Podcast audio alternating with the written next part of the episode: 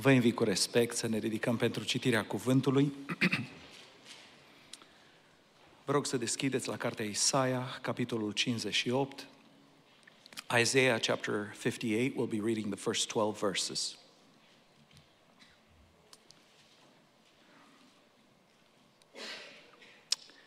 Și scrie așa. Strigă în gură mare, nu te opri, Înalță-ți glasul ca o trâmbiță și vestește poporului meu nelegiuirile lui, casei lui Iacov păcatele ei. În toate zilele mă întreabă și vor să afle căile mele, ca un neam care ar fi înfăptuit neprihănirea și n-ar fi părăsit legea Dumnezeului său. Îmi cer hotărâri drepte, doresc să se apropie de Dumnezeu. La ce folosește să postim, zic ei, dacă tu nu vezi? La ce să ne chinuim sufletul dacă tu nu ții seama de lucrul acesta? Pentru că, zice Domnul, în ziua postului vostru vă lăsați în voia pornirilor voastre și asupriți pe simbriașii voștri. Iată, postiți ca să vă ciorovăiți și să vă certați, ca să bateți răutăcios cu pumnul. Nu postiți cum cere ziua aceea ca să vi se audă strigătul sus. Oare acesta este postul plăcut mie? Să-și chinuiască omul sufletul o zi? Să-și plece capul ca un pipirig și să se culce pe sac și cenușă? Aceasta numești tu post și zi plăcută Domnului? Iată postul plăcut mie. Dezleagă lanțurile răutății, deznoadă legăturile robiei, dă drumul celor asupriți și rupe orice fel de jug. Împarte-ți pâinea cu cel flământ și adu în casa ta pe nenorociții fără adăpost. Dacă vezi pe un om gol, acoperă-l și nu întoarce spatele semenului tău. Atunci, lumina ta va răsări ca zorile și vindecarea ta va încolți repede. Neprihănirea ta îți va merge înainte și slava Domnului te va însoți. Atunci tu vei chema și Domnul va răspunde. Vei striga și El va zice, iată-mă. Dacă vei îndepărta jugul din mijlocul tău, amenințările cu degetul și vorbele de ocară, dacă vei da mâncarea ta celui flămând, dacă vei sătura sufletul lipsit, atunci lumina ta va răsări peste întunecime și întunericul tău va fi ca ziua în amiaza mare. Domnul te va călăuzi neîncetat Îți va sătura sufletul chiar în locuri fără apă și va da din nou putere mădularelor tale. Vei fi ca o grădină bine udată, ca un izvor ale călui ape nu seacă. Ai tăi vor zidi iarăși pe dărâmăturile de mai dinainte. Vei ridica din nou temeliile străbune. Vei fi numit dregător de spărturi, cel ce drege drumurile și face țara cu putință de locuit până aici cuvântul Domnului. Vă invit cu respect să reocupați locurile.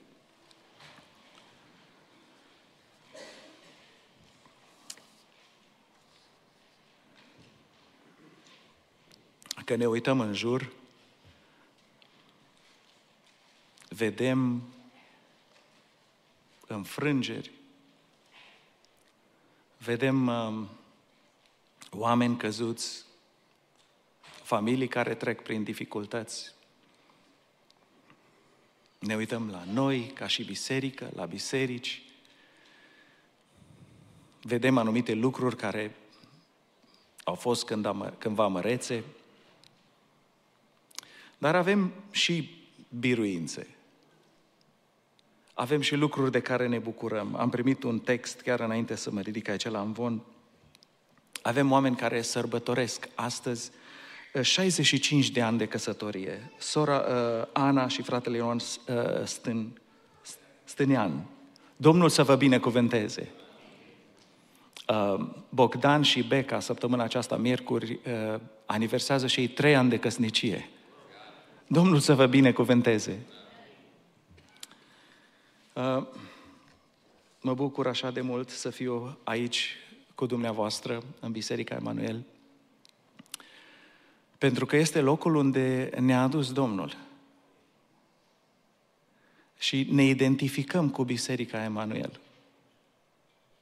Uh, nu este povară uh, în rugăciune și dorință mai mare care o am acum decât pentru Biserica Emanuel. Vă mărturisesc, vă aduc pe dumneavoastră înaintea Domnului, înainte ca să mă rog pentru mine. Și numai Domnul a putut să facă lucrul acesta în inima mea. Uh, suntem într-un timp special pentru biserică și aș vrea ca timpul acesta special care îl avem ca și biserică să fie cu efect, să fie cu rezultate. Uh, câțiva ani în urmă eram în Florida și uh, haine mele, hainele mele au început să-mi transmită niște mesaje foarte insistente. Uh, că trebuie să slăbesc. Și știți, în momente de acestea um, aveam o alegere de făcut. Să accept realitatea și să spun, uh, sunt ok. Și atunci necesită o decizie, să schimb hainele, să iau altele care nu complenuiesc, care nu transmit mesaje insistente că trebuie să fac ceva. Și am zis că dacă dau drumul la lucrul acesta, o să trebuiască să tot repet lucrul acesta. Dar alternativa nu era așa de convenientă. Să mă pun pe slăbite. Și am decis că nu mă las bătut. Și am decis ca o lună de zile, patru zile pe săptămână, să nu mănânc decât uh, masa de la dinner. În zilele de lucru am spus, atunci ați mai ocupat, și am zis că nu o să mă urc pe cântar până nu se termină luna aceea. Și prima zi la lucru, a doua, au început să protesteze, stomacul meu a început să protesteze teribil, nu-i plăcea condițiile deloc. Și I powered through. Și a trecut o zi, două, o săptămână, două, trei, patru și cu mare anticipare așteptam să mă urc pe cântar. Așteptam ca cântarul acela să-mi spună ceva lucruri bune, o veste bună. Spre surprinderea mea, nu am slăbit niciun pound. Doamne, ce dezamăgire să suferi atâta degeaba. Și am realizat ceva. Într-adevăr, nu mâncam patru zile pe săptămână, dar când ajungeam acasă, mâncam breakfast, lunch and dinner într-o sesiune. Acum cu toții am intrat într-o sesiune de post și de rugăciune să pentru a căuta fața Domnului și nu ar fi o tragedie ca să postim și să ne rugăm degeaba? Să ne chinuim sufletele și să nu vedem niciun efect. La problemele cu care ne confruntăm, în familiile noastre, în biserică. Soluția este doar la Dumnezeu. Nu există strategie omenească. Trăim într-o vreme foarte dificilă din toate punctele de vedere. Ne uităm în lume, pe punct de război în atâtea locuri. Oriunde, oricând poate să izbucnească. Săptămâna trecută și au trimis rachete și bombe Iranul și Pakistanul. Pakistanul e putere nucleară. Houthis atacă vapoarele de la Marea Roșie.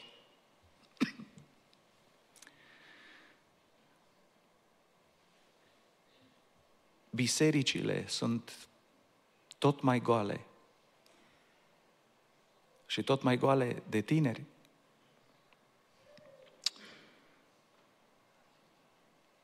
În America, în fiecare an, se închid între 4 și 5 mii de biserici.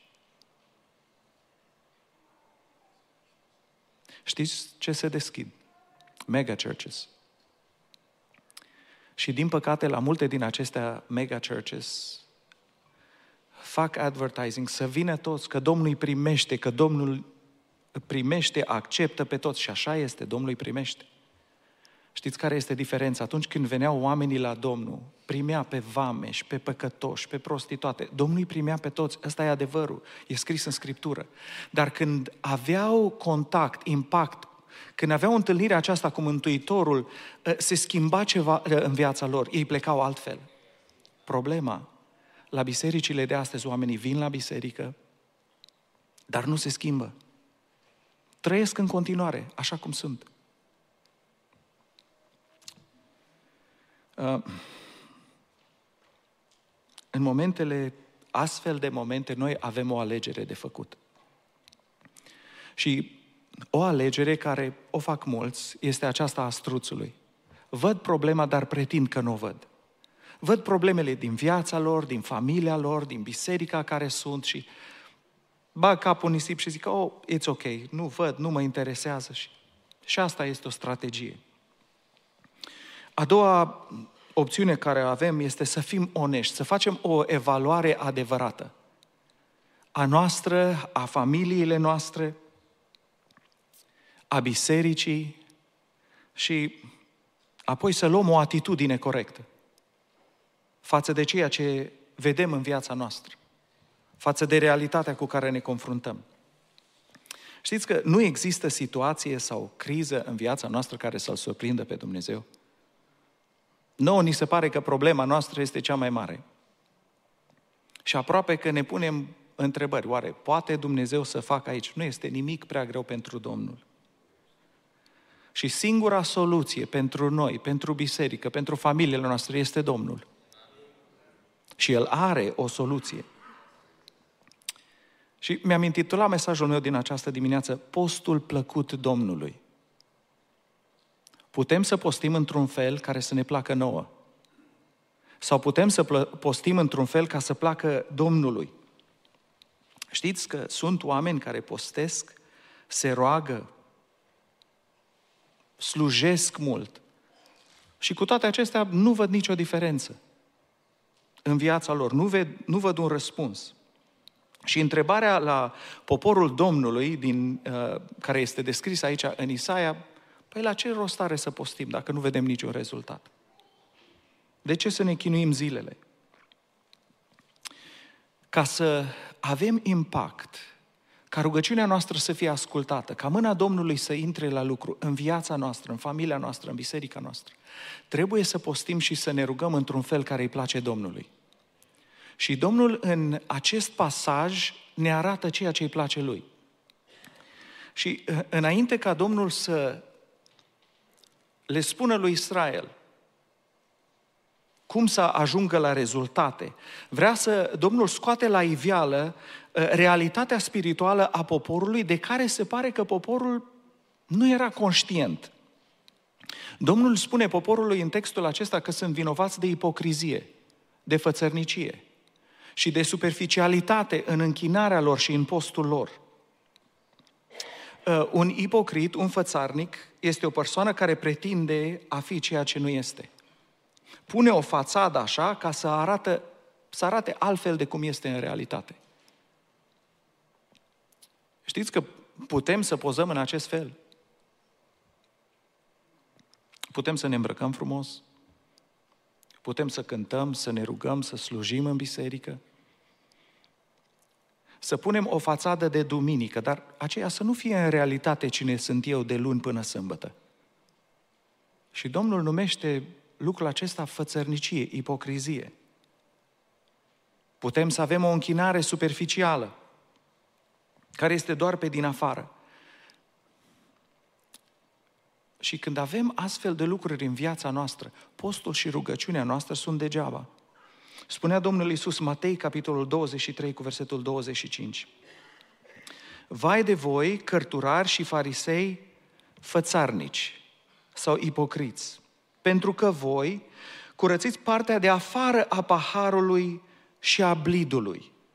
False advertising.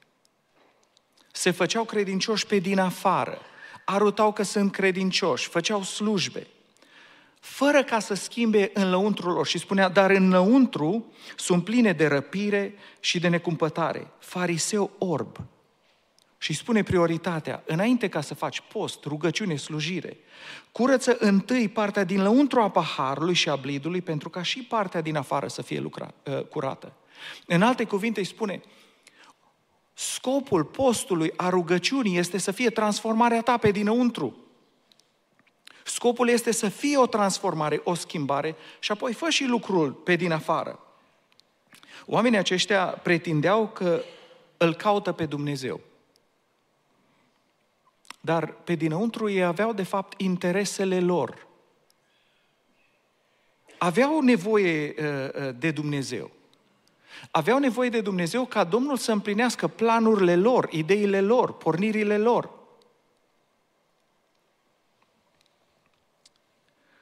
își imaginau că dacă vin la biserică, da? dacă vin la închinare, dacă postesc, dacă se roagă, cumva prin lucrul acesta pot să-L manipuleze pe Dumnezeu ca să le dea ceea ce își doresc ei, fără ca inima și înăuntrul lor să fie al Domnului.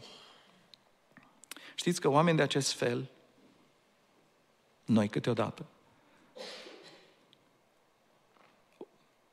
pretindem că cunoaștem Cuvântul lui Dumnezeu.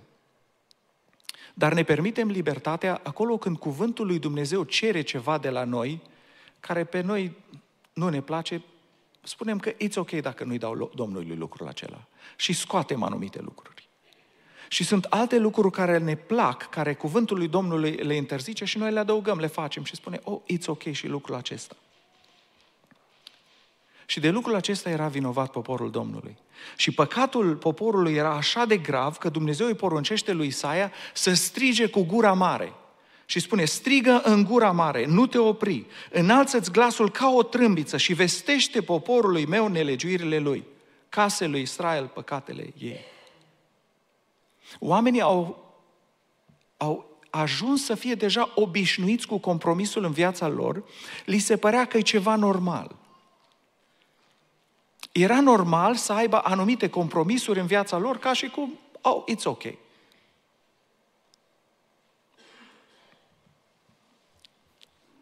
Și pe urmă se întrebau de ce nu au efect, de ce nu au rezultate. În următorul capitol, în 59, Domnul le identifică problema și zice nu, mâna Domnului nu este prea scurtă ca să mântuiască, nici urechea lui prea tare ca să audă. Și Domnul în alte cuvinte spune, hei, problema nu-i la mine. Ă, nu-i problema ta atât de departe ă, de mine ca mâna mea să nu ajungă la problema ta. Nu-i problema ta așa de mare ca să eu să nu pot să o rezolv. Nu are probleme Dumnezeu cu auzitul. Nu e o problemă. Aude rugăciunea noastră și când o spunem în șoaptă și atunci când o spunem în inimă. Problema nu e acolo. Dar atunci unde e problema dacă nu avem rezultate? Și spune, ci nelegiuirile voastre pun un zid de despărțire între voi și Dumnezeul vostru. Păcatele voastre vă ascund fața Lui și îl împiedică să vă asculte. În alte cuvinte, oamenii aceștia se rugau, oamenii aceștia posteau și în același timp exista un zid între ei și Dumnezeu care îl împiedica pe Dumnezeu să audă rugăciunea lor, ca mâna lor să ajungă acolo.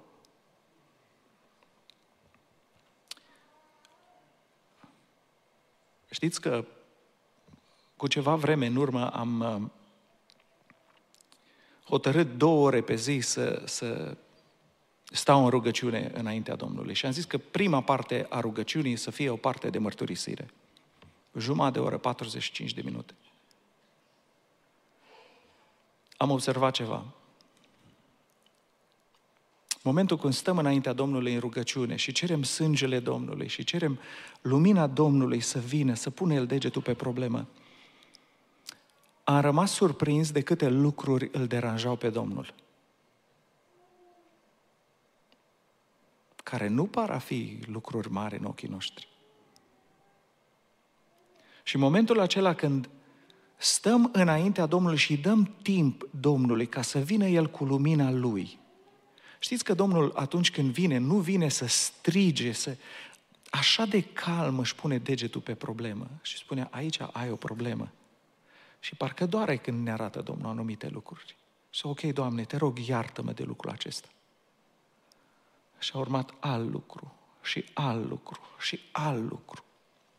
Am realizat ceva. dacă nu facem timp pentru lucrul acesta, lucrurile acestea ridică un zid de despărțire între noi și Dumnezeu. Sunt atitudini în viața noastră care nu sunt bune. Sunt lucruri care le facem, care noi ne-am obișnuit cu ele. Le bem ca apa.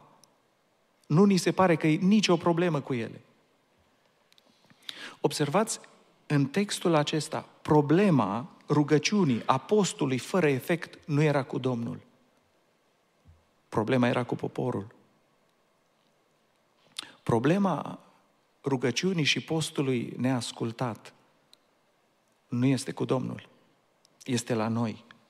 Și mă rog Domnului ca postul și rugăciunile noastre să fie auzite de Domnul. Să intre El la lucru. Realitatea tristă era că poporul Domnului nu-și mai vedea într-un mod obiectiv starea spirituală. Se amăgeau singuri că sunt ok. Și chiar dacă erau vinovați, ei au continuat cu postul, cu rugăciunea, crezând și așteptând ca Dumnezeu să primească închinarea, postul.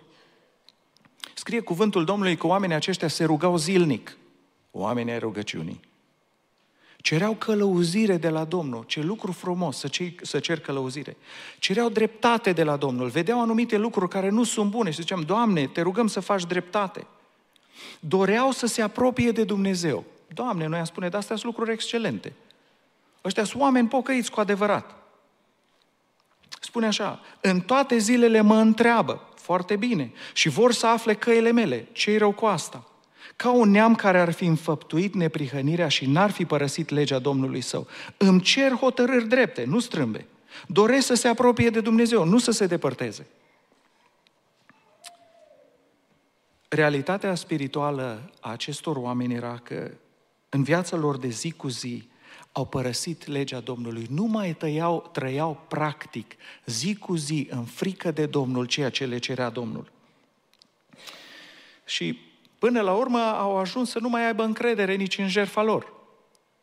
Că vedeau că nu este cu efect. Ce rost are să te chinui cu posturi și rugăciunea dacă Dumnezeu nu vede? Am postit și anul trecut 21 de zile.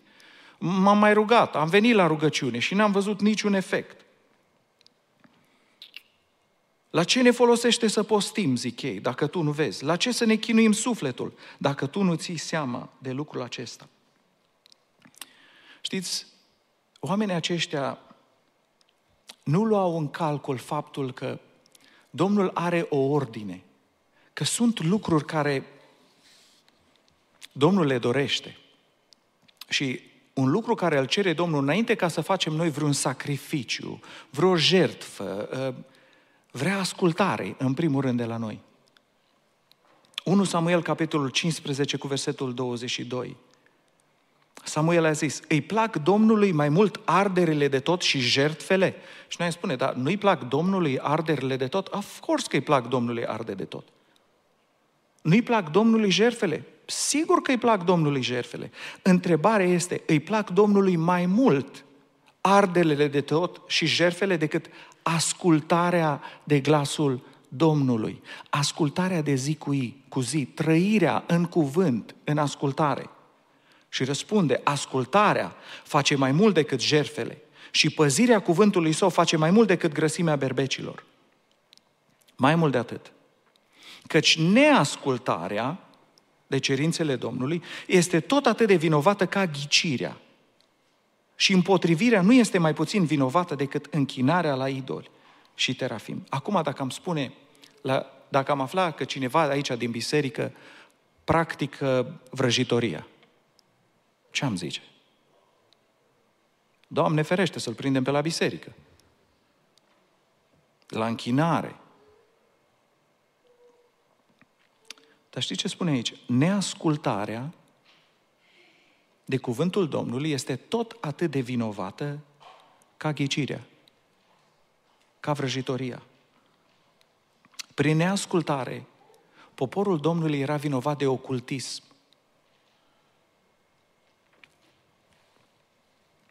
Știți, poporul Domnului era inconștient de cât de importantă era ascultarea de glasul Domnului în ochii Domnului.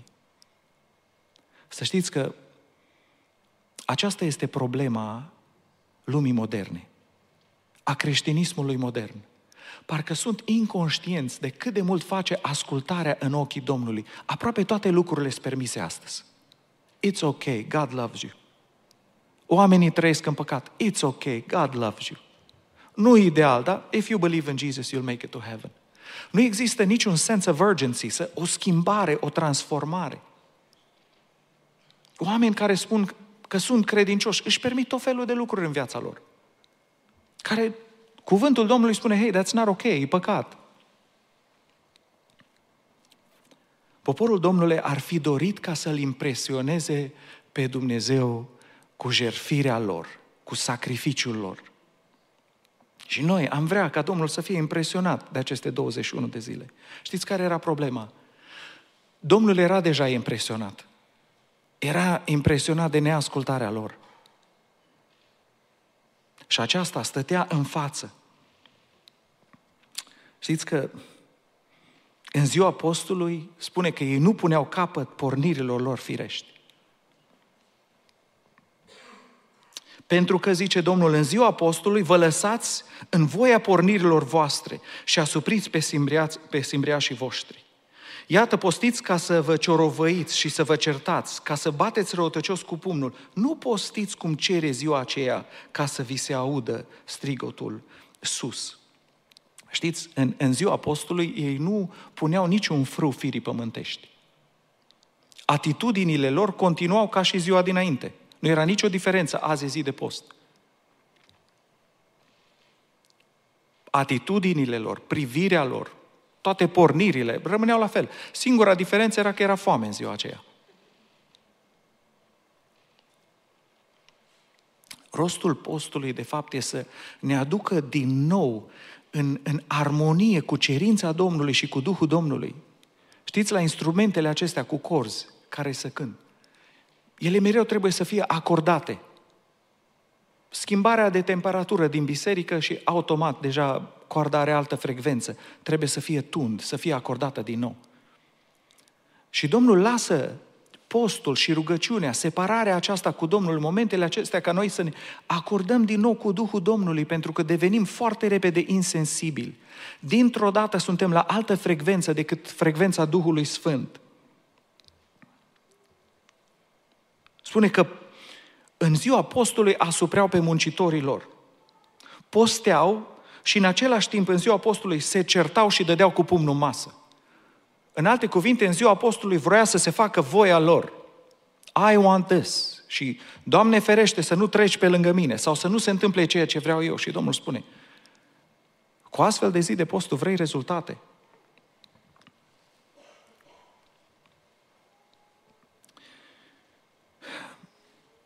Problema era că în ziua postului, în ziua care era hotărâtă să fie o zi de intimitate între ei și Domnul, ei dădeau loc vrăjmașului în acest loc. Acum, imaginați-vă, majoritatea de aici sunteți căsătoriți.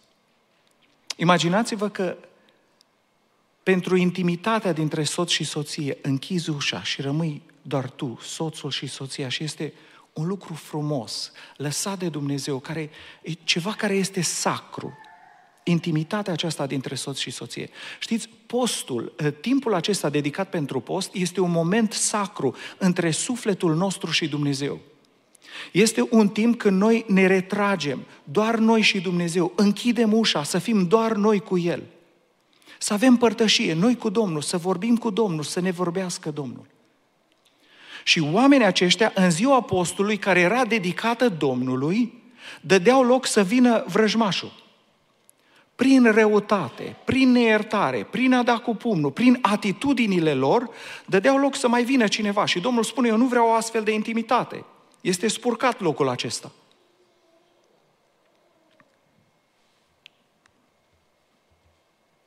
Domnul spune, fiule, dă-mi inima ta,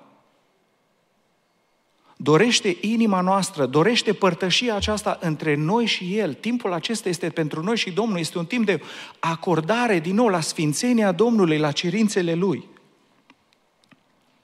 Și vă întreb, este oare posibil să vii la biserică, să te închini, să te rogi, să postești și să fii certat cu soțul sau cu soția?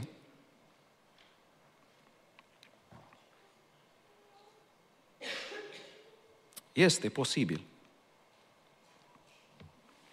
Ascultați ce scrie 1 Petru, capitolul 3, cu versetul 7.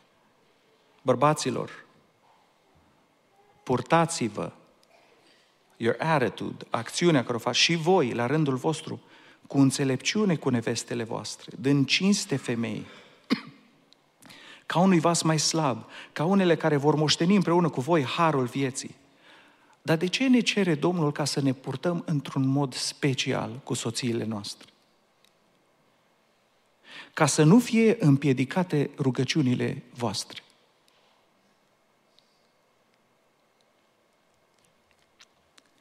Știți că dacă există ceva în relația noastră cu soțul, cu soția, cu cei din jurul nostru, știți că rugăciunile noastre sunt împiedicate? Putem să ne rugăm de dimineața până seara. Until we're blue in the face, cum spun americanii. Dar nu ne rugăm într-un fel ca rugăciunea noastră să fie ascultată. Se poate să postim și să ne rugăm și să avem ură în inima noastră. Neiertare. Este vorba de relațiile cu semenii. Să știți că este posibil la absolut toți. Dacă facem timp, în timpul acesta de post și rugăciune, când avem timp cu Domnul, o să rămânem surprinși câte lucruri îl deranjează pe Domnul. Și Domnul are o întrebare uh, retorică. Oare acesta este postul plăcut mie? Să-și chinuiască omul sufletul o zi, să-și plece capul ca un pipirig și să se culce pe sac și cenusă? Aceasta numești tu post și zi plăcută Domnului?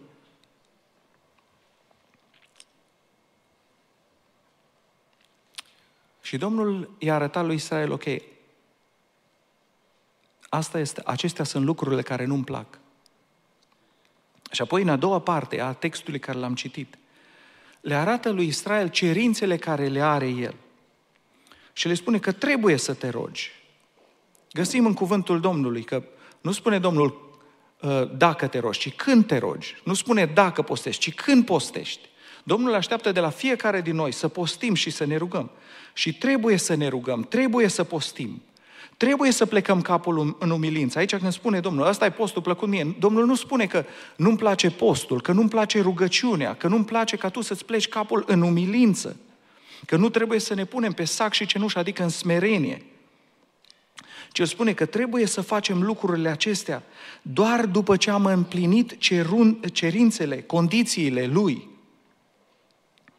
Și spune așa, Uh, Matei, capitolul 5, cu versetul 22. Domnul Iisus spunea, dar eu vă spun că oricine se mânie pe fratele său va cădea sub pedeapsa judecății. Acesta este standardul Sfințeniei lui Dumnezeu. Doar că m-am supărat pe cineva.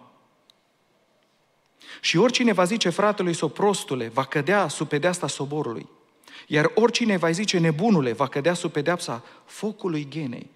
Și spune, așa că dacă îți aduci darul la altar, postul tău, rugăciunea ta, și acolo îți aduce aminte că fratele tău are ceva împotriva ta, ce să faci? Roagă-te în continuare. Postește și roagă-te. Spune, nu, lasă-ți darul acolo, înaintea altarului și du-te întâi de împacă-te cu fratele tău. Și apoi spune, nu lăsa nefăcut postul și rugăciunea, apoi vino de adus darul. Dar există ordine. Ca darul să fie primit, trebuie să fie făcut ceva mai înainte. Caută de te împacă de grabă cu părâșul tău, câtă vreme ești cu el pe drum, ca nu cumva părâșul să te dea pe mâna judecătorului, judecătorul să te dea pe mâna temnicerului și să fie aruncat în temniță. Adevărat îți spun că nu vei ieși de acolo până nu vei plăti cel din urmă bănuț. Acestea sunt cuvintele Domnului Isus Hristos.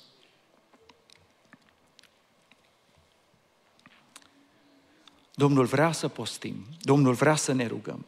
Și acum, care sunt cerințele Domnului? Și Domnul dă o listă poporului și spune, îndepliniți cerințele acestea și dacă îndepliniți cerințele acestea, veți avea anumite beneficii. Care sunt cerințele? Prima, dezleagă lanțurile răutății. Știți, atunci când cineva ne greșește, ne calcă pe bătătură. Și nu arată niciun semn de remușcare. Dacă nu suntem atenți, fără să ne dăm seama, invizibil, dar în lumea spirituală, ni se pun niște lanțuri pe mâini și pe picioare. Și dintr-o dată vedem că avem o anumită reacție când vedem acea persoană. Știți care este reacția noastră? Răutate. Oamenii aceia nu mai pot să facă niciodată ceva bun în ochii noștri. Și ce fac bun e spurcat în ochii noștri. Și tot ce este rău, cea mai mică greșeală, o facem noi foarte mare.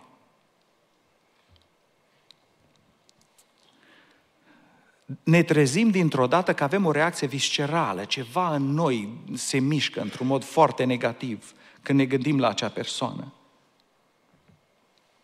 Și ne simțim îndreptățiți să ne facem noi dreptate, pentru că avem ceva, o greșeală a lor în mână. Știți cum putem să dezlegăm lanțurile răutății? Cred că fiecare din dumneavoastră vă vin biluri de la credit card acasă, nu? Să ne ajute Domnul pe toți să le plătim total afară în fiecare lună. Și imaginați-vă că cineva ne-a greșit. Suntem ca și compania aceea de credit card, da? Care avem acolo You owe me. Ne-a greșit cu ceva și ne sunt datori pentru greșeala aceea. Și putem să le trimitem bil mereu cu interes, care crește de la, de la lună la lună. A dezlega lanțurile răutății înseamnă să iau bilul acela care cineva îmi este dator pe drept. Mi-a greșit cu adevărat. Este drept, mi-a greșit. A greșit. Și e reprezentat prin bilul acela. Scrie acolo cu ce mi-a greșit și mi-e dator. Iau bilul acela, îl rup și îl arunc la coșul de gunoi. Și declar, persoana aceea nu mai mi este datoare cu nimic. Așa dezlegăm noi lanțurile răutății. Știți că un păstor îi spunea la o soră care s-a căsătorit, a avut o căsnicie uh, ca în iad și la un anumit punct uh, soțul a lăsat-o și i-a ruinat 20 de ani din viață. Și trăia mereu, era chinuită de lucrul acesta. Și fratele păstor îi zicea, trebuie să îl ierți. Și el, cum să-mi iert că mi-a ruinat 20 de ani din viață? Răspunsul a fost, și vrei să-ți ruineze și următorii 20 de ani? Dezleagă-l. Atunci când noi iertăm necondiționat și aruncăm la gunoi, lanțurile acelea invizibile, dar care sunt reale în lumea spirituală, noi suntem dezlegați de ele. Dezlegarea aceasta de lanțurile răutății se face între noi și Dumnezeu. Nimeni nu vede lucrul acesta. Noi facem lucrul acesta. Acasă, în cămăruța noastră, este între noi și Dumnezeu unde iertăm pe oameni. Apoi, a doua condiție, dezleagă legăturile robiei. Un om legat este cineva care este legat și nu poate să se dezlege singur. Sunt oameni care trebuie să-i dezlegăm noi. Acum, dezlegarea aceasta nu este între noi și Dumnezeu, ci este între noi și semenii noștri. Știți, sunt oameni care ne-au greșit, i-am iertat înaintea lui Dumnezeu dar între mine și el eu nu l-am dezlegat. Nu i-am dat niciun semn că l-am iertat. Și putem să-i dezlegăm. Putem să le dăm un telefon și să le spunem, să-i întrebăm cum sunt, să vadă că nu avem absolut nimic cu ei. Putem să invităm la o cafea. Putem să-i îmbrățișăm. Putem să le oferim un zâmbet. Sunt atâtea feluri care noi putem să-i dezlegăm pe oameni. Și dezlecarea aceasta spune cu cuvinte, fără cuvinte, eu nu mai am nimic cu tine. Ești liber. Indiferent de ce mi-ai făcut, tu ești liber. A treia condiție.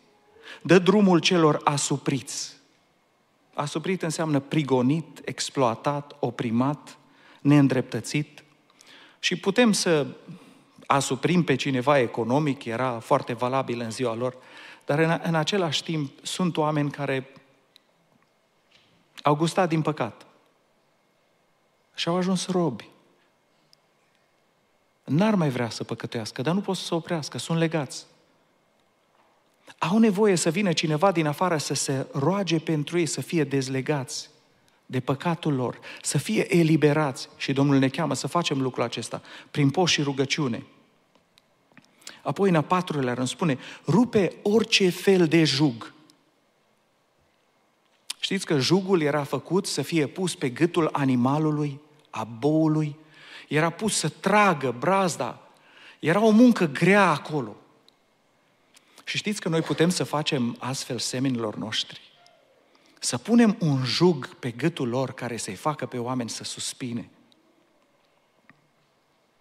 Știți că un soț și un tată poate să facă lucrul acesta? Să pună un jug atât de greu pe soție și pe copii, mereu nemulțumit. Niciodată nimic nu-i place. Toți trebuie să meargă pe vârfuri în jurul lui ca să fie ok. Face viața lor un chin, un jug greu.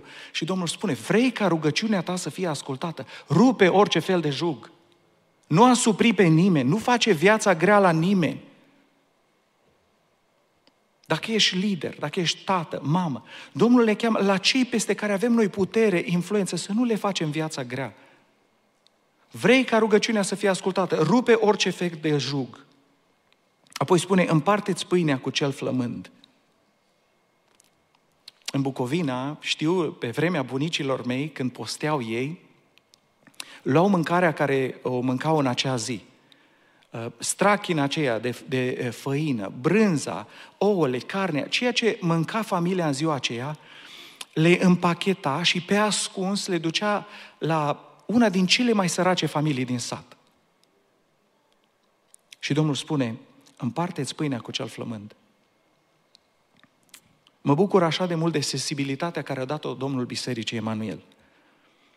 Pentru că am observat, aveți sensibilitate pentru cei care sunt necazi. Domnul să ne ajute să, facă, să facem lucrul acesta în continuare. Apoi, în a șaptelea rând, spune, ia problema celui nenorocit și identifică-te personal cu ea. Spune, adu în casa ta pe nenor- nenorociții fără adăpost. Dacă vezi pe un om gol, acoperă-l și nu întoarce spatele semnului tău.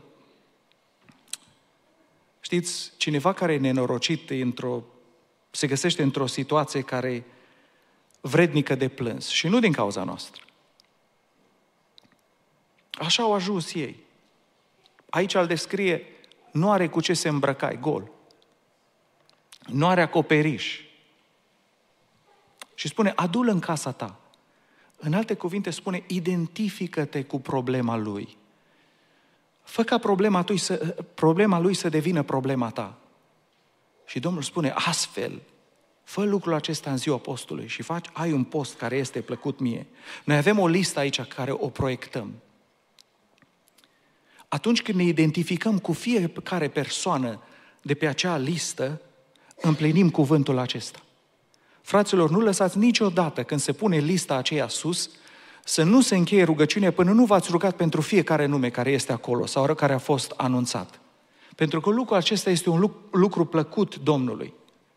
Domnul i-a arătat lui Israel problema, i-a arătat cerințele lui și apoi Domnul îi arată beneficiile. Dacă faci lucrurile acestea, dacă dai la o parte lucrurile negative, păcatele, lucrurile care împiedică, dacă faci ceea ce cer, care sunt beneficiile? Și declară cuvântul Domnului atunci, în momentul în care condițiile sunt împlinite, spune că atunci lumina ta va răsări ca zorile. Imaginați-vă că este noapte, că nu vezi nimic și dintr-o dată răsare soarele. Și Domnul spune, momentul când ai îndeplinit condițiile este ca în momentul când iasă soarele, începe să se facă lumină. Începi să primești lumină, pricepere, înțelegere la problema ta, la familia ta, la cazul tău. Dintr-o dată, things make sense. Spune că atunci vindecarea ta va încolți repede următorul predicator al bisericii. Domnul să-l binecuvinteze. Atunci vindecarea ta va încolți repede. Imaginați-vă, să avem nevoie de vindecare, Domnul să vrea să ne dea vindecarea și noi înșine să oprim vindecarea în viața noastră pentru că nu îndeplinim condițiile. Să aibă Domnul binecuvântări care le dorim, care le cerem și noi să le împiedicăm. Spune că atunci vindecarea te, ta va încolți repede. Spune că atunci neprihănirea ta va merge înainte. Dar spune cuvântul Domnului, nu este nici unul neprihănit, nici unul măcar. Cum merge neprihănirea noastră înainte? Știți, în momentele acelea suntem conștienți de neprihănirea care o primim prin credință. Neprihănirea Domnului Isus Hristos. Momentele acelea nu mai suntem conștienți de greșeala de care tot ne aduce aminte vrăjmașul. Ții tu minte ce s-a întâmplat 20 de ani în urmă. Vine cum să-ți arată scheletele din dulap, cum spun americanii, or skeletons. Nu este niciunul neprihănit. Dar când postim în felul acesta, neprihănirea merge înainte. Spune că atunci slava Domnului te va însoți. Oriunde mergi, gloria și slava Domnului te însoțește. Se schimbă atmosfera în camera care intri. Spune că atunci ai parte de rugăciuni ascultate. Spune, atunci tu vei chema și Domnul va răspunde. Vei striga și El va zice, iată-mă. Nu vrem noi lucrul acesta în viața noastră la Biserica Emanuel, noi să ne rugăm și, și Domnul să ne asculte, să strigăm și Domnul spune, iată-mă, aici sunt, ce dorești? Domnul spune că acestea sunt valabile pentru noi. Atunci poți să auzi vocea și instrucțiunile Duhului Sfânt. Spune, Domnul te va călăuzi neîncetat. La fiecare moment din zi spune, acum oprește-te, ia stânga, stop, ia dreapta, acum mergi înainte, o conversație continuă unde auzim vocea Duhului Sfânt. Acesta este unul din beneficiile care cuvântul lui Dumnezeu îl promite. Spune că atunci ai parte de împlinire, de putere și de rodire. Îți va sătura sufletul chiar în locuri fără apă și va da din nou putere mădularilor tale. Vei fi ca o grădină bine udată, ca un izvor ale călui ape nu seacă. Spune că atunci cei din casa ta vor moșteni promisiunile făcute părinților. Spune că ai tăi, cei din casa ta, vor zidi iarăși pe dărâmăturile de mai dinainte, vei ridica din nou temeliile străbune. O imagine așa de tristă, cândva erau temelii, cândva erau clădiri și au, adus, au ajuns dărâmături. Nici temelia nu mai este. Și dacă ne uităm în familiile noastre, în bisericile noastre, planul lui Dumnezeu este de binecuvântare și de creștere, niciodată de regres. Dar noi am păcătuit. Noi am greșit. Și acum sunt ruine. Dar Domnul spune, this is not the end of the story. Dacă noi avem rugăciuni și un post plăcut Domnului, copiii dumneavoastră vor fi slujitorii Domnului prin familiile dumneavoastră și prin copiii dumneavoastră se vor pune temeliile din nou. Din nou se va zidi. Promisiunile Domnului, darurile Domnului, chemarea Domnului care a fost făcută peste dumneavoastră, casa dumneavoastră, peste Biserica Emanuel, le vom vedea din nou. Aceasta este promisiunea Domnului. Nu ați vrea să avem astfel de rezultate?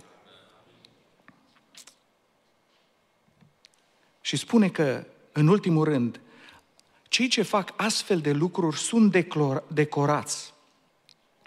Spune, vei fi numit dregător de spărturi, cel ce drege drumurile și face țara cu putință de locuit. Știți, aici în America, cea mai prestigioasă decorație este Purple Heart. Oamenii care își pun viața în joc, în risc ca să salveze pe alții. Și dacă ai lucrul acesta pe CV-ul tău, îți deschide uși oriunde mergi. Și Domnul spune că are decorații de mare preț, care dă mare integritate, care le poartă cei care fac aceste lucruri. Oamenii care se rog, care, care postesc, care pregătesc calea pentru Domnul, pentru rezidire. Li se dă un titlu care o să-l poarte pentru eternitate. Când o să ne întâlnim în peste două milioane de ani în împărăția lui Dumnezeu, primul lucru care îl va vedea cineva scrie, cel ce drege drumurile și face țara cu putință de locuit. Oamenii care se luptă ca să fie pace din nou în familie. Se luptă să fie pace în casa lui Dumnezeu. Creează drumuri ca oameni să vină la casa Domnului. Vor să dea la o parte orice piedică și li se dă acest titlu. Dregător de spărturi. Cel ce drege drumurile și face țara cu putință de locuit. Eu aș vrea ca să am aceste titluri pentru eternitate. Știți că Domnul are acestea pentru fiecare din noi care suntem aici, prezenți, invit grupul de laudă și închinare să vină sus. Vindecarea este posibilă. Restaurarea este posibilă. Soluția la problemele noastre din familiile noastre și din biserică nu sunt soluții omenești, soluția este la Dumnezeu.